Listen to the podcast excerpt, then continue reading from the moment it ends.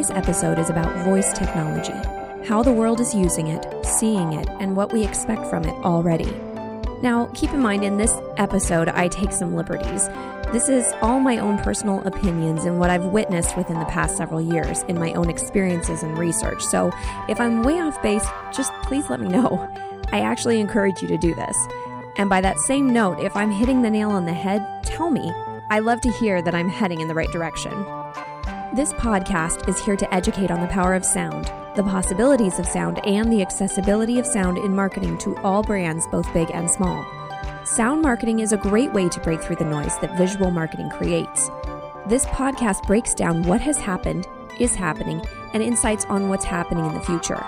But the biggest takeaway is that you can be a company of one or a company of a thousand.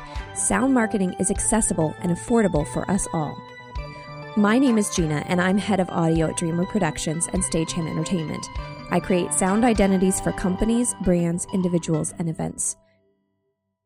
The landscape of everything in this world is changing and evolving at a ridiculously fast rate. In order to thrive, we have to understand a little bit of everything. In the past, sound was underutilized and pretty much ignored in marketing. However, the tides are turning and it's becoming more and more prevalent every single day.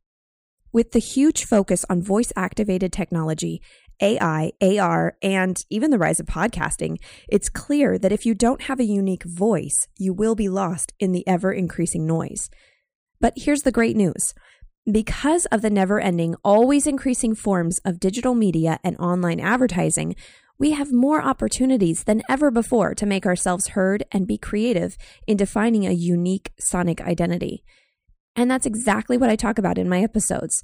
So come on over for a bit and let's explore this fascinating new frontier together.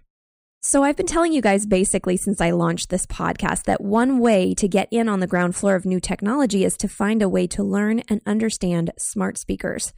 Somehow, some way, your product or your service needs to find a way onto those platforms. Because if you can do that, your potential for increased traffic and notoriety is huge. According to the latest smart audio report from NPR and Edison Research, smart speakers in the US between 2017 and 2018 increased by 78%, from 66.7 million to 118.5 million. Although the article, and actually quite a few of the articles I read, notate that the increase on buying smart speakers has started to decline, the popularity and notoriety of voice compatibility in consumer products is increasing. Originally, voice compatible products and services was presented to offer something different and cutting edge. But as voice assistants' popularity has grown, it's now something that we just expect to be able to access. But here's the phrase that caught me most of all. Most marketers still haven't quite figured out how to best utilize Google Home and Alexa as a marketing channel. But those that use cases and promotional opportunities will emerge in time, given how large the installed base of smart speaker owners already is. So, what I took from this is the following people nabbed up the latest and greatest hot ticket item, the smart speaker. They set it up, use it a few times a day for general things like grocery lists and playing their music or podcast of choice, and are slowly accepting its presence in their home. They can do the basics, but they haven't delved further than that. Why? I foresee two major reasons. One, this was a product that simply wasn't necessary. It didn't solve a problem per se, it served a comfort. None of us need to be able to speak at a robot to add milk to our grocery list right away, or to call mom, or change the temperature of our thermostat. Stat. We just want to. And the second reason is because we haven't really been offered more options yet. Sure, you can play 20 questions, which I've done with my four year old. Super frustrating. Learn trivia topics, check the weather and traffic, teach Alexa a skill, but beyond that, it's still in progress. So the real focus for marketers shouldn't be in the speakers itself, but how to best utilize the tech associated with them for their brand's gain. People still see it as something shiny and new, as do marketers. The head scratching on next steps is still happening. Let's get in on this on the ground floor. The developer of the hardware, the smart speakers, created a market for the express purpose of comfort and efficiency. What can we come up with that solves a problem by using the technology? I'm not saying that there's an answer or that there has to be a problem, but from my experience, those products and services that solve a problem dig in roots better and faster than a product that is a mere luxury. I had been encouraging you to take the Alexa challenge, as I was calling it. I wanted you to buy an Echo Dot to do some research and development on it.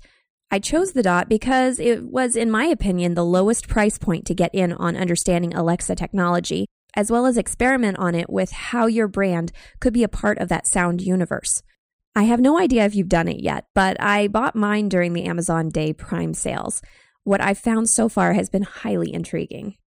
First off, I put it in our living room and my family adopted it pretty quickly, especially my four year old daughter. She asks Alexa things like, Alexa, can we have a play date? Obviously, Alexa does not understand her yet, but it's pretty entertaining to listen to her responses. Although she asks Alexa silly questions a lot, she also just intuitively picked up on how to ask her things in general. And here's the cool part she asked Alexa, Alexa, play music. And a kid's music playlist started playing. Alexa knew a child was talking to her. I've also done the customaries. I've added to my grocery list and I've linked Pandora and Spotify. I also searched out my podcast. That took a little longer because it's not on Amazon Music, so I had to do a little extra work on the app on my phone first. I started to create a profile, which I think you can do all from voice activation, but I got distracted with day to day things, as do we all. So I'll have to go back to that later.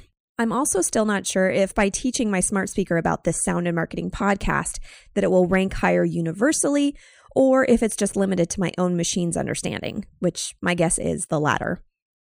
Another thing that I noticed was that the tech was still largely dependent on the app, so not quite as hands free as one would assume, or at least as I had assumed. Now, there is a ton that I haven't delved into yet, but I think that that is the number one reason why we need to explore this now. By me not getting to all the features that Alexa has to offer yet, I believe models society today. The common consumer has not yet fully immersed themselves in this new tech. They plopped something into their lives that wasn't there before, wasn't really necessary, and said, okay, do something. So let's tell them what they can do with it. The real winners in this, I think, are those really smart app developers. I believe that they will clean up on this. But I believe that there is a real chance for marketers to do the same. There's a huge opportunity to be incredibly creative with this. How? I have no idea yet, but I'm super excited to see what people come up with. Why am I so confident that people will be interested? Amazon posted a video, which I'll link in the show notes below, about their Alexa pioneers. It shows the amazing innovation that programmers are creating to serve a vaster audience with their product. They found a gateway and created their own path. I so wish I understood code, but I don't, so I'll just applaud those guys louder. One of these pioneers that Amazon spotted is doing exactly what I'm encouraging us to do. And I apologize, I'm going to say his name wrong, but Tushar Chugh created a smart cap for the visually impaired. The cap records the images and narrates the scene to the visually impaired, the scene being whatever's in front of the camera. He's solving an actual problem and using the tech to make it happen. Voice as a person is another reason why I believe that there's no turning back from the direction we're going. I read another article that I shared on my LinkedIn profile that really brought it all home for me. Sixième Son wrote a great article in Martech reporting on the status of voice assistants using the term that I love, uncharted creative territory. They asked the question Does your brand translate into sound? If not, how can you go about creating that possibility? VUI, voice user interface, is only becoming more and more commonplace, and if your product cannot be voice searched, you're losing a huge market. There was a lot of good information in this article, but the part that really got to me was their comments on how, in one study in England, Alexa was found to be unsympathetic and a, a know it all. I don't know exactly when voice tech started or when it started becoming noteworthy to us commoners, but this makes me laugh. Who would have thought 10 years ago that technology would not only be given a gender class, but also that people would be upset that it wasn't being more emotionally available for us? I don't even think five years ago we would have had this experience or conversation. Just goes to show that we are growing by leaps and bounds, and that the future is unknown. What will we be disappointed in with Alexa in five years from now? That she didn't provide the right scent in the living room when we entered in the morning? That she cut Tommy's hair too short? Who knows? I'll try and expand on this in another episode, but something else interesting I found in the Martech article. With the Alexa, Siri, and Hey Google technology comes the uniformity of activation words and phrases. What Michael from Sixième Son so brilliantly posed was that with this tech comes huge notoriety for Google, Mac, and Amazon because everyone is familiar with their voices. Now these companies lose theirs just a little bit because the first thought recognition will go to the Power 3. Their company's recognition will come second. Perhaps in the near future, there will be more players in the technology. Just look at what happened with Netflix. When once there is one, now there are tons. Just a thought. I want this podcast to give you the information you need to create a successful Sonic brand identity. As you join me on this journey, I hope that you'll reach out and tell me what you find interesting, things you'd love for me to expand upon, things that flat out confuse you or you have no idea how to even begin comprehending. This voice accessible world is new to a lot of us, and its outlets are growing each and every day. It's new and ever changing. That's why I'm here, to help bridge that gap between traditional marketing and this whole new way of thinking.